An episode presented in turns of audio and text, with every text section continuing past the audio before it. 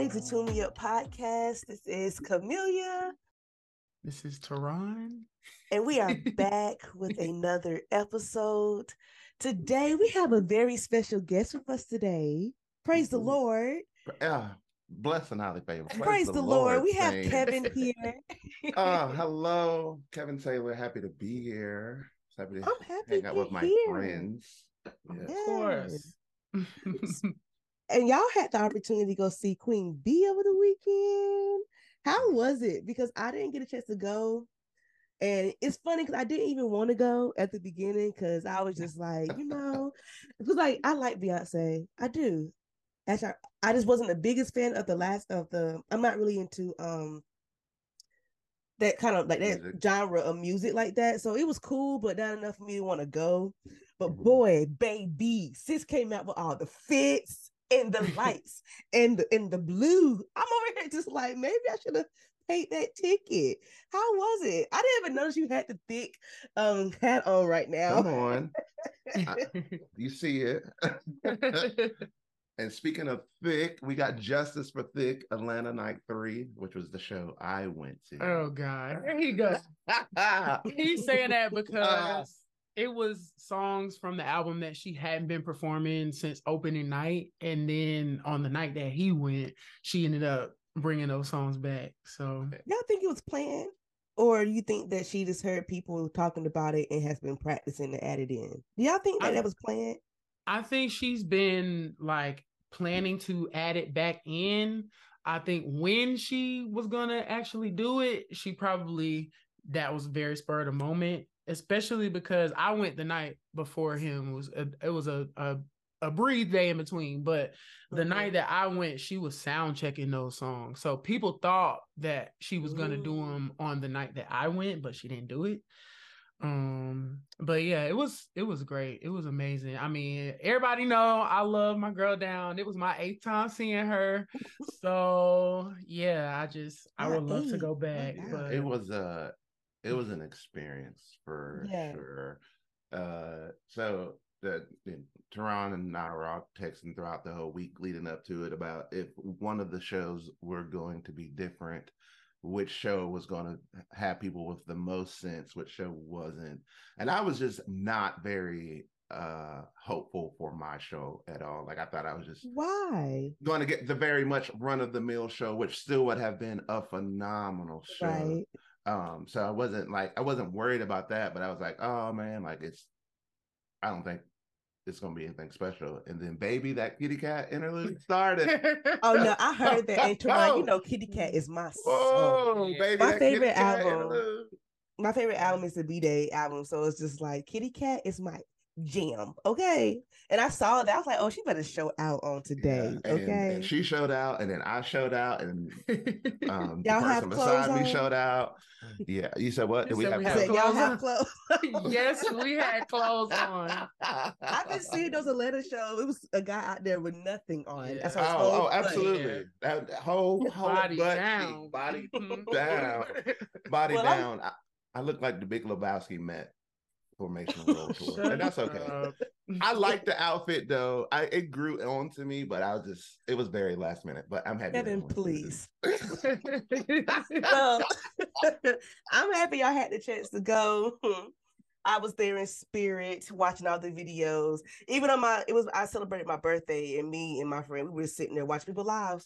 Shout out to Tyrese who went live. You are the GOAT. Yes, boy, that boy saw about too many five shows. Different shots. Like I was like, dang. But we appreciate you, brother. We appreciate you.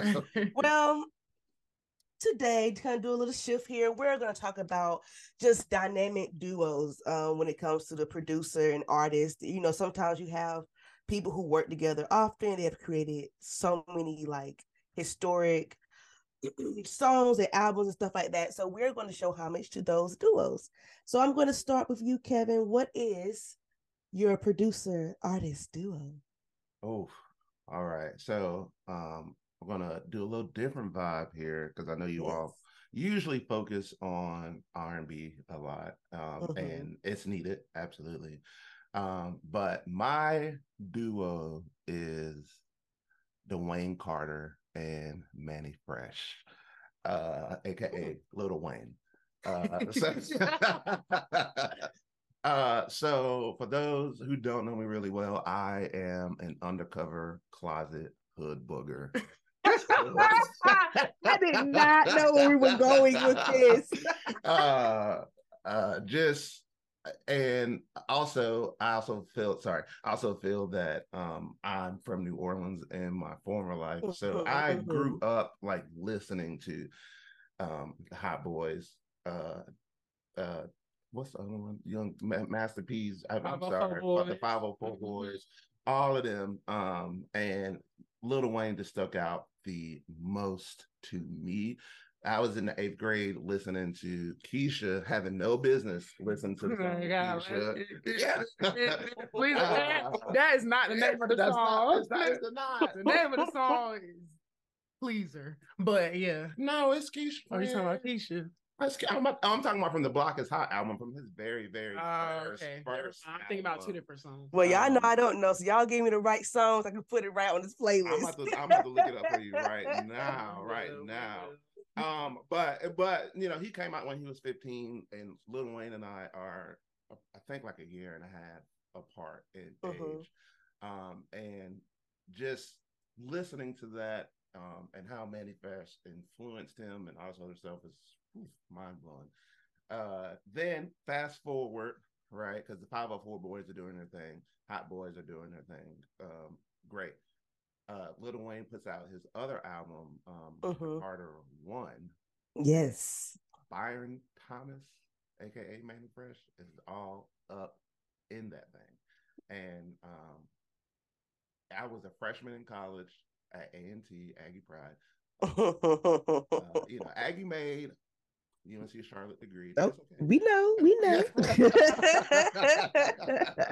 But you know, I love my Aggies down. But yeah, it was just a time for me. I think like him before they beefed, because they had a fallout. They fell out. I think I knew that. Yeah, that whole section. They look like they be beefing, like, you know, fell out. They intermittently anyway, so you know it's fine. Yeah, a lot of them have gotten back on good terms. I think Juvie is still on the outs with them. Juvie and Mannie are back on good terms. I don't necessarily think Juvie and Wayne. I don't think I knew all that. Yeah, but it was the whole thing. I used to follow it a lot back in my younger days, when I had time to read up on stuff like that. But yeah, so it's one of the songs that come to mind off of the Carter One album is the intro, right? So Lil Wayne is very known for like his intros and stuff like that. And then I think Mannie Fresh using the New Orleans bounce style and the flavor of hip hop just added to that. Like, I was listening to it on the commute here, and I have not listened to that intro in years. And it all just came back like muscle memory. And Teron will tell you, and I'm pretty sure you have experience too, I don't know no words to nothing. No, I don't. To no word. I knew I. But be jamming. I rapped that song from beginning to end, like it was. It's at least 1,000th time. It was muscle memory. It's like core memory. I love when songs can bring up like a specific time in a moment, like yes, like that nostalgic feeling, like when you hear certain songs. And I can't believe it was Lil Wayne for you, Kevin. Oh, that Lil Wayne is in my like top 5 artists for sure. And it's a little known, like it's like a Kevin Taylor deep cut. Like a lot of people don't really know that. But then we go past that, you know, so Go DJ is on that album, and Go DJ's great. No shade to it. Mannie Fresh also produced that. But then let me pull up, because I don't want to mess up the song name. I actually had a appreciation for Mannie Fresh on that Tiny Desk. Oh my days, Juvenile's Tiny Desk. I was just like, look at him over here doing the sound effects. He is super. He had a great time. He had a great time, and I think a lot of people just don't realize how like influential he is or New Orleans rap like artists. Like even my homie Big Frida, I say like I know them personally, right? But if I could, I would. So Frida, if you're listening, hey girl, shut me out, girl down. But it's Frida listening, girl. But yeah. Anyway, yeah, so he's super influential, and a lot of up and coming people from New Orleans always are mentioning Mannie Fresh. Because I was definitely one of the people who I don't really pay, like I said, like producers, like I never really paid much attention to producers like that. This is kind of like a new thing for me. So the Tiny Desk is when I realized when he was like doing all the like. He did a little beat to go DJ and all the ad-libs and everything he was doing. Like, I was just like, dang, he was all up through. He was. The 99 and 2000. That wasn't me. I didn't know that. He was. I didn't know that. Oh, especially on Back That Ass Up. That's him. It's absolutely him. Yeah. Shout out to Back That Ass Up. Absolutely. But some of the songs from The Carter, and then I'll Pass It. That I think are worth mentioning, that I think where they exhibit their duo really well is This Is the Carter, Birdman Jr. Really good. Really, really good. Now, Birdman is in that one. Whatever. It's fine. No shade to Birdman, but it's just like, I'm not. But some. It's all right. Yeah. And then there's a song called Cash Money Millionaires. Now that song... You said it like that. Because it needs its own sentence, because that song to me is the epitome of like ratchetry. Like how it starts, like literally I was listening to it in the car and it just took me back. It took me to a place. It took me to being on Summit Avenue, on Florida Avenue, all that stuff. Don't do Greensboro. Okay, Summit. Summit. That's still my house, you know. It just took me back to my good old days gallivanting around Bat-Around, 336 area time. And it's just this opening line, I think, honestly shaped a lot of my personality today. And what's the opening line? Oh man, it is rated E, so I don't even know. I don't even know what type of the fact that you sat here you said that it would explain your life and you don't even know the words. I know the words, but I'm looking up to make sure I get it right. I want to make sure that it's that it's very explicit. So he says, here we go. He says, I got a bitch in the back. I got a hoe in the front. One cooking the crack. One rolling the blunt. And there's a lot more colorful things after that, but I will stop. But listen. That's wait a minute. I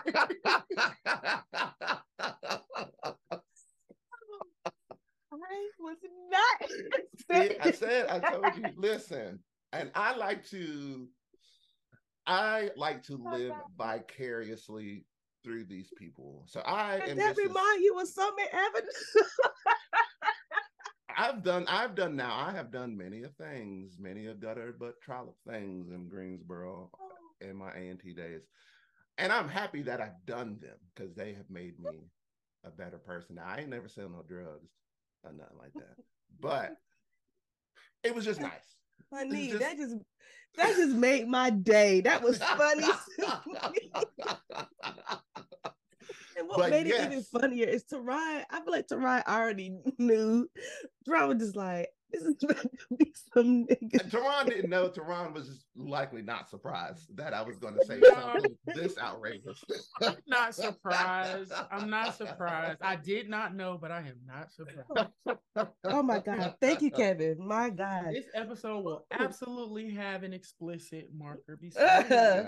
I'm sorry, but that is fine. But my God, that gave me a good laugh. Well, we're going to go ahead in the interest of time. Yeah. I have an honorable mention, so if we have time, I will. Oh, go ahead. You can do it now. Okay. Well, my honorable mention on the other side of the thing, and actually, when I was talking to Teron about it yesterday, I was like, dang, that's actually what I was going to say, is Timberland and Missy. I grew up listening. I have all of Missy's albums. Really, really good. And just Timberland's. It's hard to pick one person with Timberland. Absolutely. Really, really, really, really is hard. Very difficult. But I think the chemistry that Timberland and Missy have, top tiers. So even if you look at it from like them working together, because they're both artists and they both. Yeah. And then Missy started to get more into her bag of producing. Ooh, yeah, that's what's up. Boy, what a time! It was a young. That's Kevin a good one. Young Kevin had a lot of good music, and I am appreciative of that. All right, that's a good one. So, Teron, what is your artist, your duo? Y'all finna look at me like, really? Because I'm gonna actually start off with an honorable mention, just because we're just talking about honorable mentions. Everyone knows that I am a Brandy stand down. I'm going to purposely make her my honorable mention because I talk about her so much, and I know that people are tired of me talking about her. Right. So, honorable mention, yes. Honorable mention, Brandy and Dark Child. I feel like it's very self-explanatory. Me and Camille had a whole conversation about Brandy and Dark Child, and that was what sparked my wanting to make a topic out of producer and artist duos. Dark Child recently did an interview on We Sound Crazy podcast, which is a podcast with a bunch of music execs and stuff like that. And they asked him, would he work with Brandy again? And he said no. And so I was giving Camille this whole rundown about their journey and et cetera, et cetera. But nonetheless, honorable mention. Did you actually send the rundown? I don't think you actually sent the rundown. I don't think I did, but we can talk. We'll talk offline. We'll talk offline. It was a moment in pop culture history for sure. Yeah, that whole thing. Yeah. Whatever that is, but I will know soon. Yeah. It was a moment in time. And I was like, wow, this is crazy. Okay, not to cut you. Yeah, no, you're good. Yeah. But yeah, so honorable mention, Brandy and Dark Child. Who I want to talk about today is actually Keyshia Cole and Ron Fair. A lot of people don't know who Ron Fair is. Ron Fair is everything. He's a producer, he's a music executive, an A&R, he's been all of those things all at once and separately. During Keyshia Cole, what I feel like most people will acknowledge as her prime, and that's not shade, her first three albums were just, those first three albums were top tier. The fourth one was pretty solid. But during that whole run, Ron Fair was like the A&R at the record label that she was on. She was on like Interscope, Geffen, A&M, like that whole cluster of labels. And if you go through like her credits for those first three albums, at least, he's executive producer for all of those albums and co-producer on majority of the songs. A lot of those being all of the hits that we know, especially from the first two albums. Like, I feel like as an adult, I look at I Should Have Cheated as like one of the best R&B songs that we had of like the early to mid 2000s. And I feel like Ron Fair was always very instrumental in like packaging Keyshia Cole to be who she is, but also making her marketable at the same time and making who she is marketable. Like, everybody knows her for being like, you know, hood. Keyshia Cole. Yeah. Yeah, she's very, very hood, you know, ghetto, kind of ghetto fabulous, like, you know, bougetto. Yeah. All of those things. All of those things is what we know her to be. And he was very instrumental in allowing her to just exist as that and taking that and still making it something that people can relate to the point where they wanted to buy into it. And I don't know about him playing strings, but if you listen to Keyshia Cole's them first four albums at least, all of her songs, the pretty much the genetic, like the genetic compound of all of her songs is like piano, strings, and harmonica. Now, Ron Fair played that harmonica down. Like, I've read through the credits and seen his name beside harmonica alongside co-writer, co-producer, et cetera, et cetera, et cetera. But the songs that I feel represent that the most, I'll try to pick one from each of those three albums because I feel like he also helped, like, showcase her evolution as an artist. The first one I already said, I Should Have Cheated. I feel like I Should Have Cheated is so... ghetto. you made a comment. Sorry to cut you off. You made a comment about that I Should Have Cheated was probably like one of the best R&B songs of whatever that early time frame. 2000. I'm trying to think what else came out during that time. I'm trying to see if I agree with that statement. Well, 2005 is when The Way It Is came out. So like around that time, Concrete Rose for Ashanti came out. So like we had Only You. We also had like Destiny Fulfilled, that was like late 2004. We had Confessions was late 2004. We had Goodies. I'm trying to think because I Should Have Cheated is a song that it's not that I don't like, I love that song, but I just don't think about it that much. Like, I think that, you know, I feel that way now as an adult. When it came out back then, it wasn't my favorite song on the album, but I still enjoyed it. But like looking at it now and just hearing it is just maybe just because I'm grown now. Maybe it's a hit different type of song. But when I was young, I was feeling that song and ain't never been cheated on by no one. I was just like, so it was kind of the opposite thing for me. I don't know. Yeah, but yes, sorry to cut you off. No, you're fine. But it was a really good time. I just feel like he represented her well. But I Should Have Cheated. My favorite song on Just Like You, her second album, is called Falling Out, and it has all of those elements. The strings, the song opens with the strings, like harmonicas in there, all of that stuff. I feel like he did well with like making her like. Not making her classy, but like putting classy stuff around her. It was like, balanced. She had a really good balance. It was just packaged very well. And then from the third album, I'll say Trust, because that is my song. That's a cut.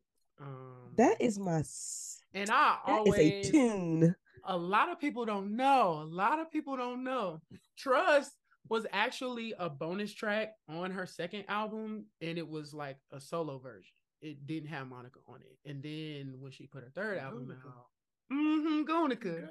And then when she put her third album out, she added Monica to it, and they pushed it as a single, and it did well and all that stuff. But yeah, so I Should Have Cheated, Trust. What was the other one you said? I said it's called Falling Out. Falling Out. I only know like 1.5 Keyshia Cole song, and that's VSOP. That is not Keyshia Cole. That's not Keyshia Cole. That is K. Michelle. It is K. Michelle. And point see, proven. That's a part of it. I feel like some people might listen to this and be like, yeah, and then some people gonna listen to this and be like, Keyshia Cole. No, Keyshia Cole. No, I'm lying. Keyshia Cole sings Love, don't she? She does. Yes. Okay. That A Different Me album. It's a great album, and that was so good. People kind of started trending downward on her, but that album is so good. Make me over. I was listening to it on my way home from work. It was so good. But yeah, that's my person, and I hope that every time we do these episodes of these podcasts, for whoever decides they want to listen to it, I really hope that they take something away from it. I hope it's people that like hear me explaining this and they go like, "Damn, let me go back and listen to Keyshia Cole," and then like be like, "Oh wait, this actually was, you know, actually hitting on something pretty solid." All this time, I wasn't really rocking word like that, but Yeah. What you said about Keyshia Cole is how I feel about how people say about Ciara. I feel like people be disrespecting Ciara. Okay. Oh, yeah, they be dragging her down. They be disrespecting her. As time goes on, I like her new music. They do her dirty more and more, and I be over it. I don't even fight that battle. I just let them talk because they ain't gonna do nothing but talk for a day, and then they gonna end up talking about something. Yeah, it's just like.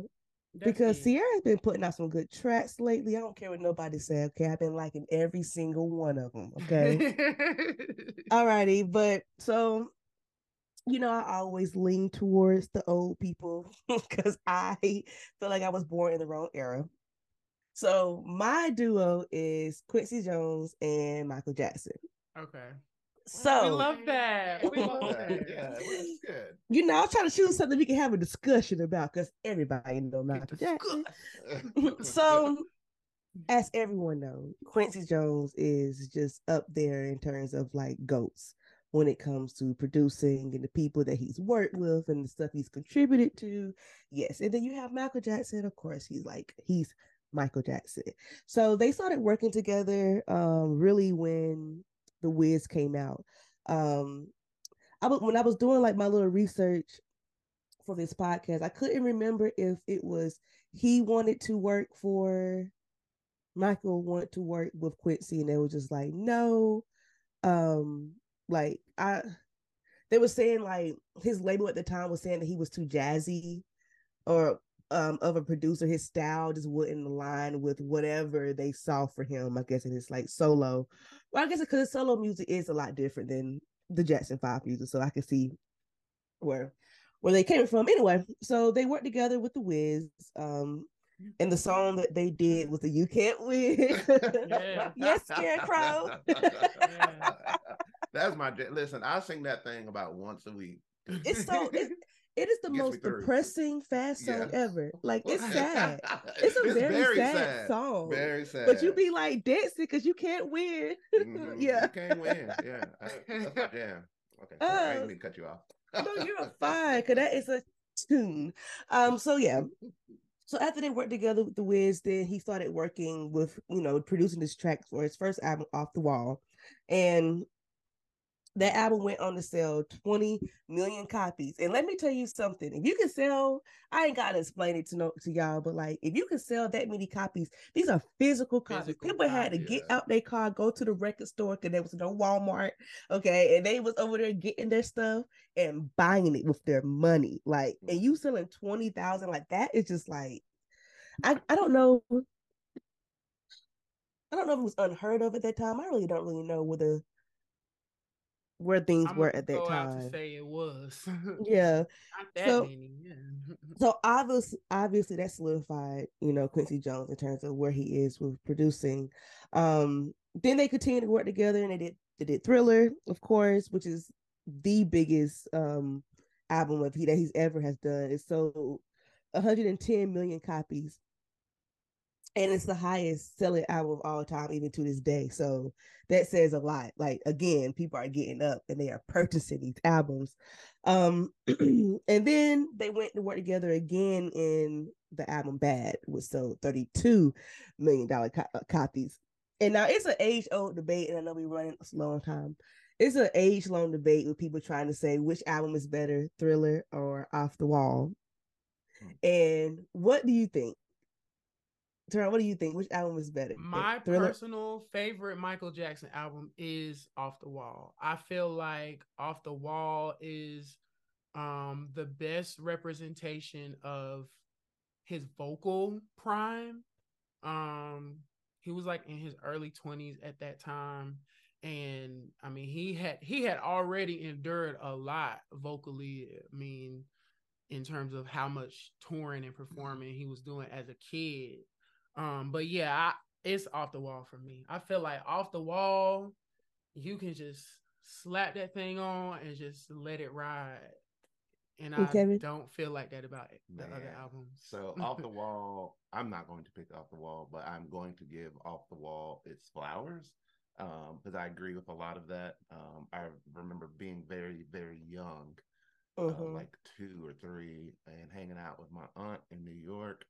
And she's a Michael Jackson stands, right? Stand.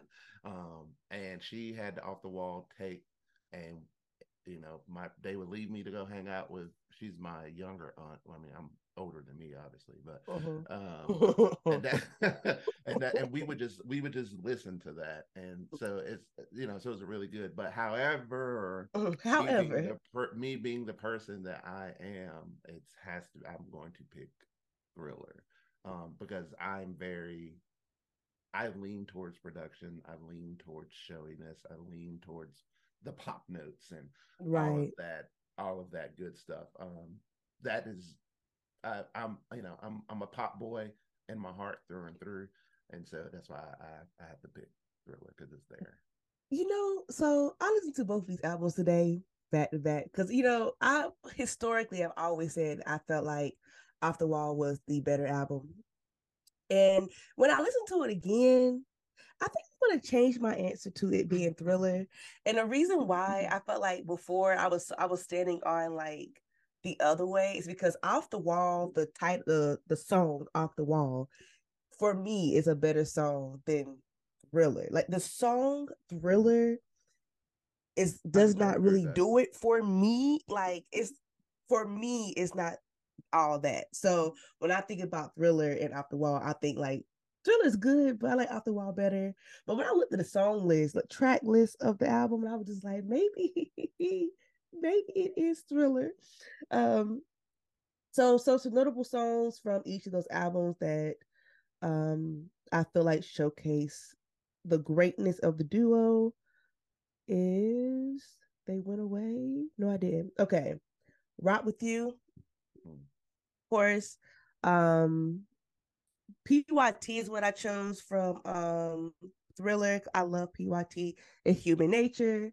And then on Bad is definitely Dirty Diana. That's my favorite Michael Jackson song. I love Dirty Diana. Dirty Diana. Favorite? That is my favorite Michael Jackson. I don't know why. I just feel like I'm Dirty Diana. I don't know. I just love that song. It's something about how you sing it.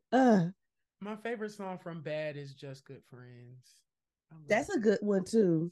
That's a good one too. I admittedly get albums and what song is on which album all the time, because I'll be like, "Oh, I like this song," and it'd be like, "No, that's not on the album. It's on this other album." And I'll be like, "Well, I still like it." So— right. But the only thing I kind of hate about that the duo is that like before his death, you know, they wasn't really like on the best of terms. Really, I know after he passed away, Quincy sued his estate. He won like $9 million from his estate. You know, I just hate to see how a duo that had made, has sold that many copies at the end of life did not end up just being, you know, as close as they were at the beginning. It's kind of sad to see. And thinking about Brandy and Dark Child, like I hope that they just don't end, you know, and just don't get to reconnect in some way, because that's really sad. All right, so our next segment is called Hit Different. So these are songs. It could be old, new, whatever the spirit takes you and leads you. That's where you must follow, you know. So whatever songs you're liking at the moment, this is the segment where we put it all out. And we can talk about it if we want to. You don't have to talk about it if you don't want to. But Kevin, what are some Hit Different songs for you? Man. All right. So, I'm kind of in, well, not kind of. I'm going to do one at a time. Okay. Cool. Okay. So I think my first one, because I'm kind of in my sad boy era, like I was talking, I was getting ready to say. Teron probably has an idea of what I'm going to say. Because I wore the song down last summer, and I still wear it down today. It's I just don't talk about it a lot, but it's by Rum.Gold, and it's How You Like It. Levels got me through some tough heart stuff, some tough, you know, relationship stuff. voiced how I felt about the time, essentially about you could have just told me in the beginning and we could have saved all this time. Huh? And it's in the bridge. He goes, "Oh, you lied, you lied, you lied, you lied, you lied." And I get. We can't stand no liar. And it's just like you can't. It's like you could have just said in the beginning, because you wasted my time and your time. My time. I could be moving on to the next. Okay. Child, don't get me started. But I'm choosing to be here, huh?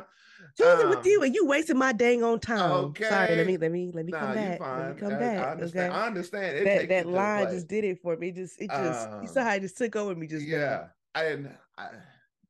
has seen me witness me be present in the moment when that song is on, and just.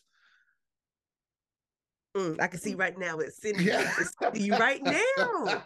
I've never heard this song before, but I am about to. So he is actually a newer artist. He writes and sings his own stuff. Mm-hmm. Really, really good. He has 2 albums out, lots of EPs. I forget one of the songs. Sorry, not to cut you off, but which one of the songs was it? Insecure. That is Hazel Chandeliers, and that is on his EP.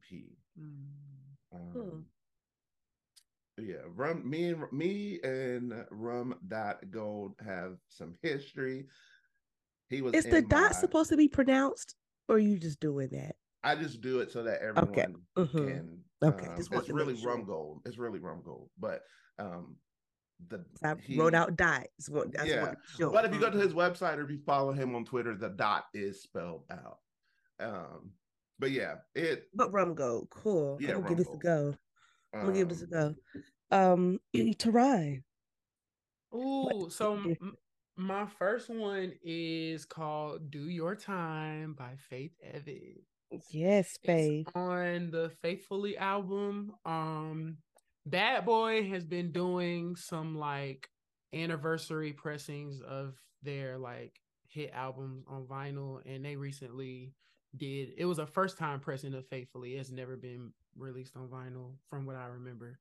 And my mom ran that album through the ground, dug it up, and ran it back through the ground again as a kid. And that's one of the songs that I remember.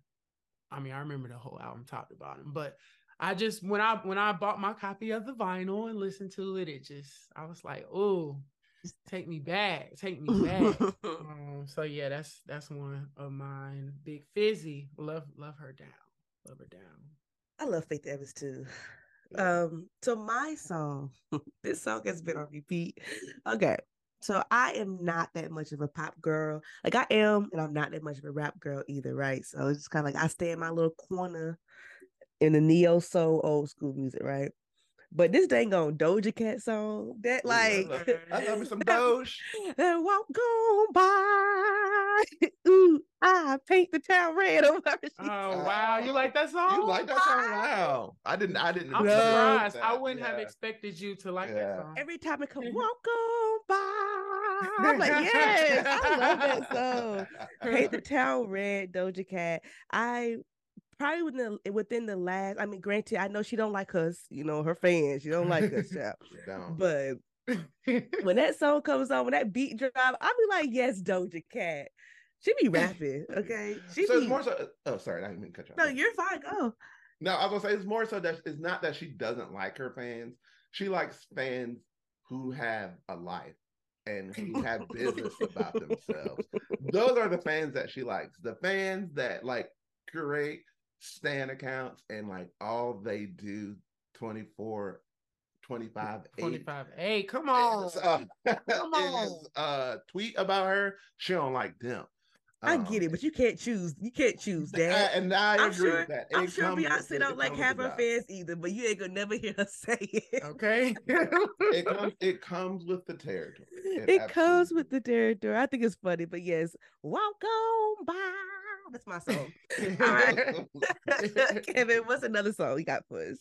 Okay, so I have two more, but I'm gonna do a sandwich thing. Okay. A happy one this time, and it is Chris Brown, Lottery. Oh yes, that is my jam, and I always forget how much of a cut it is until I listen to Exclusive. Like, somebody will talk about Exclusive on Twitter, or Teron and I will be all the time talking about, I swear, Teron and I talk about Exclusive like once every 3 months. Something will happen and one of us will send a joke or something, and then boom, we on, and then it's, I got to pull it up, and then I'm letting it run top to bottom. Now, I don't like all of the songs on Exclusive, but Exclusive is a good album. Right. And Lottery is my jam. I like Lottery too. Lottery is my jam. For sure. And it's just very happy. It's very hopeful. And it's very hopeful. It's very Mac Daddy-ian, you know. Girl, can I put your number in my phone? I hope that is the right one. Huh? Woo, that's a word right there. Lead me not astray. But okay, not always right. All right, Teron, what's another one you got for us? My second one. Ooh, this is a deep cut right here. Okay. And I feel like we were just talking about Ciara, right? So this is a deep cut from Ciara. The Basic Instinct album, which is the album that has Ride and Gimme That and all of that. She has a song on that album called What's for Dinner, Baby. That song is real. She basically, it's just a song. It's about head? No. It's actually not. Nah, that's what I was thinking too. I was going to say that. Well, I mean, it's... you can interpret it that way if you want to. Basically, the song is talking, she's talking to a side piece and telling the girl, you can, whatever. She says you can entertain him all day long, but I'm what he wants for dinner. Okay. That's the hook. That's right. That's the hook of the song. And she's just saying, like, it could be, but not really. It's not really about it. She's just saying, like, you know, regardless of whatever you think you're doing with him, here with me, baby. Like, he wants me. My man. I'm going to stick beside him. Thank you to my man. It's a great song. I feel like it's a song that showcases something like a different side of her, because we're so used to seeing her be so super poppy and pop locky and boppy and very energetic and all of those things. And this is a little bit more sultry. It's like a mid-tempo, but it's still like, I feel like everything that Ciara has ever put out, whether it's mid-tempo, up-tempo, slow, everything that Ciara has ever put out, you can still add some dance to it. So like, it still has that element, but it's just a different side of her. And it was, I would argue, definitely one of the like more mature songs, which most of Basic Instinct was that way anyway, but like, yeah, it's just a deep cut, and she has some really dope ad-libs in that song too that I love. We love a good ad-lib. We love a good ad-lib. Like, what? Stop. Quit playing, girl. Like, it's just in her soft voice. In her soft voice, right? Exactly. Yes, that's my second one. So my second one is another rap song, I guess. Yeah. So not really, but Fake Love by Drake. It came on my shuffle a couple of days ago. That's a bop. Like, I kind of forgot how good that song was.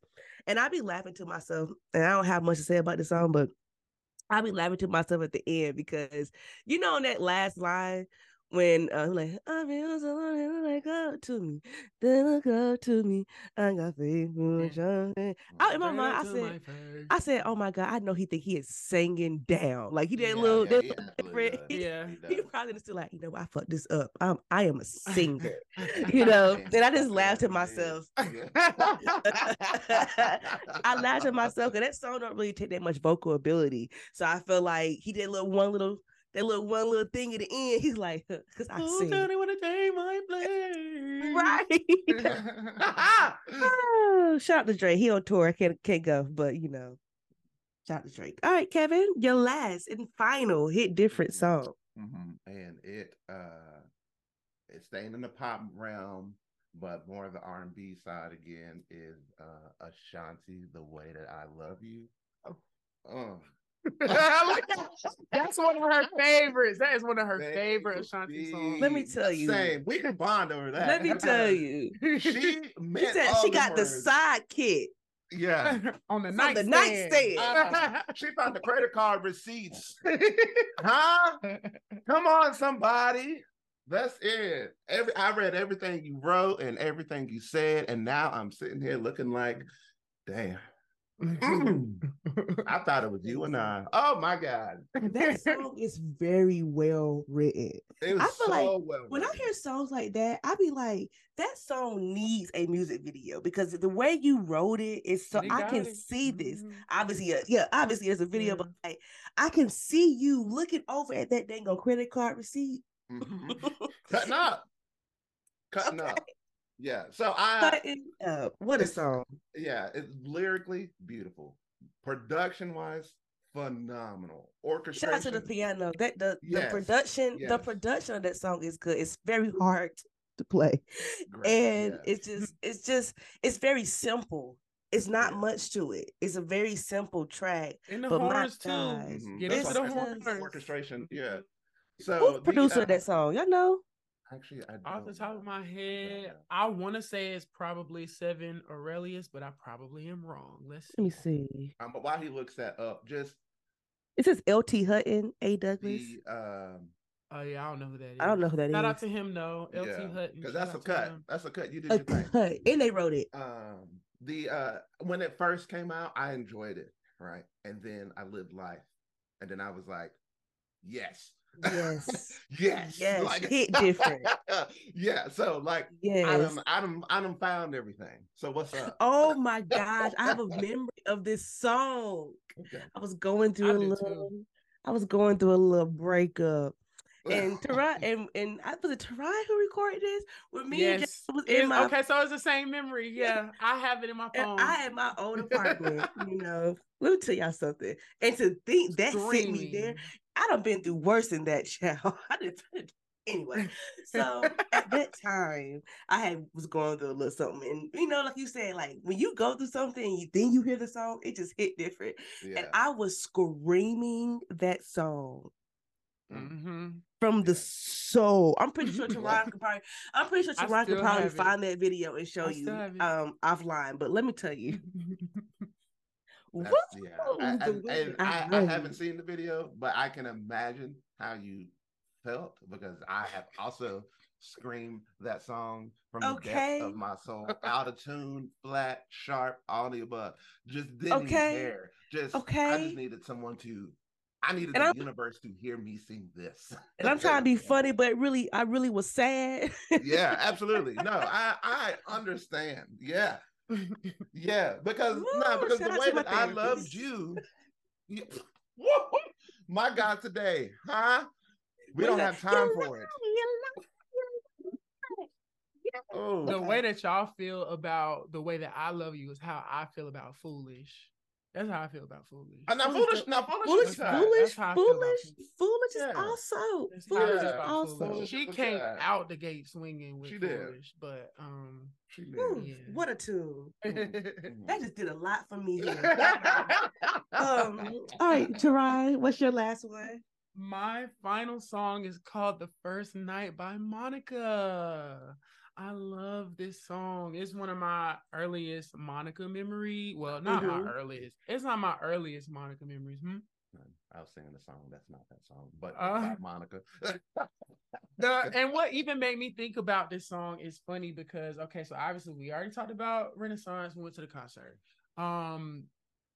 Pure Honey, the background vocalist, they covered Love Hangover by Diana Ross. I don't know what they did. So they covered Love Hangover by Diana Ross, which also samples, Diana Ross doesn't sample this. The First Night samples Love Hangover. Right. Okay. And so which one of y'all in the group text the other day, there's a group text with me, Kevin, and another one of our brothers, Tyrez. One of y'all said lyrics to Love Hangover. I think it was Tyrez. It was probably Tyrez. He said, if there's a cure for this, I don't want it. If there's a cure for this, it was definitely I don't Tyrez. Want it. I don't want it. And I replied saying, I should make a move, but I won't. And listen, I know nobody, I knew it was going to go over everybody's head, but I would have been like, huh? I'm at work. I looked at my phone. And I said, oh, that's cute. But it's, those were lyrics to The First Night by Monica, produced by Jermaine Dupri. Another great producer. Phenomenal. One of my, that I was considering doing was Usher and Jermaine Dupri, but yeah, it's just a great song. The song it's about her not being grown with a new little friend the first time she meet him or whatever. It was on the same album as The Boy Is Mine, so it was maybe. I think it was. It probably was. Because Shannon went to the later album. Yeah, that one. Shannon went till Still Standing. Yeah, but yeah, it's a cute little bop. I have a very fond memory of that particular song because. Somebody bought me the CD single for that song, and I didn't have the Boy Is Mine album, which is a long story. Somebody gave me Never Say Never and the Boy Is Mine set, told me I could only pick one. They won't go let me have both of them. Oh, that's childish. Everybody already knows I chose Never Say Never. But I got a copy of the Boy Is Mine later on in life. Anyway, but yeah, that CD single was one of like my first Monica CDs, and it only had 2 songs on it, and I just listened to those 2 songs over and over and over again. So I'm not familiar with that one either. You know what? Going back, has a video and everything. Every time you have an opportunity to lean into Usher, you never do. And it's crazy because like you like Usher, and every time I think that he's gonna say Usher, he never does. He never does. My last song, it's about to be sad, but it's all right. I literally just heard this song for the first time right before we started recording this podcast. Someone had used it as their song, like for their picture, and I really liked it. The lyrics sounded good, so it's called "Choosing Myself" / "Still Alone," and that the acoustic version, and that's by Naomi Rain. If you don't know who Naomi Rain is, she's one of the lead singers in Maverick City. But this song isn't a gospel song. That is her. Yep. But this song isn't a gospel song. So, and she sings down. And she's okay. The song is. She's the one that sings on Gyra, right? So don't listen. I don't really know. I just know how she looked. I don't really know their music like that. To be completely honest with you. Black girl, like brown. Black skin. Girl, yeah. Dark skin, kind of heavier set. Yeah.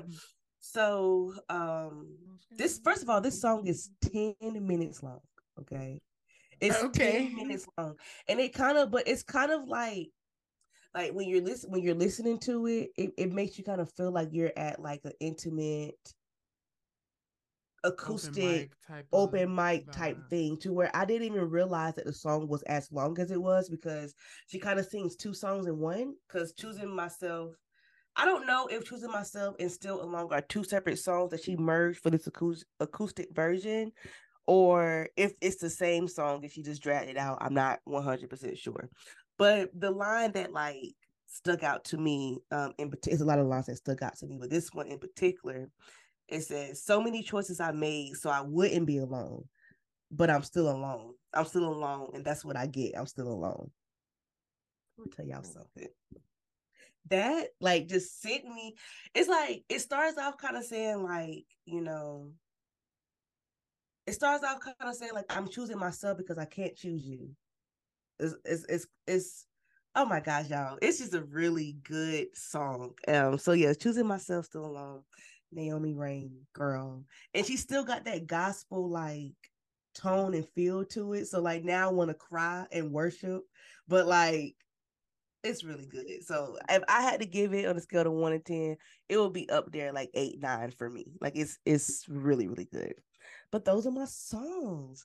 Well, so thank you so much, Kevin. Actually, no, I'm gonna thank you because you gave me all today. I'm gonna pray for this edit, and I hope my laugh is not too obnoxious because, honey, when you said those lyrics, I was not prepared. Oh, so tell the people, if you want, where they can find you. Yes. So I can be found both on Twitter and Instagram, should you choose, at Lewis_McPherson. I'm going to spell it out for you. Please do. So it's LEWIS_MCPHERSON.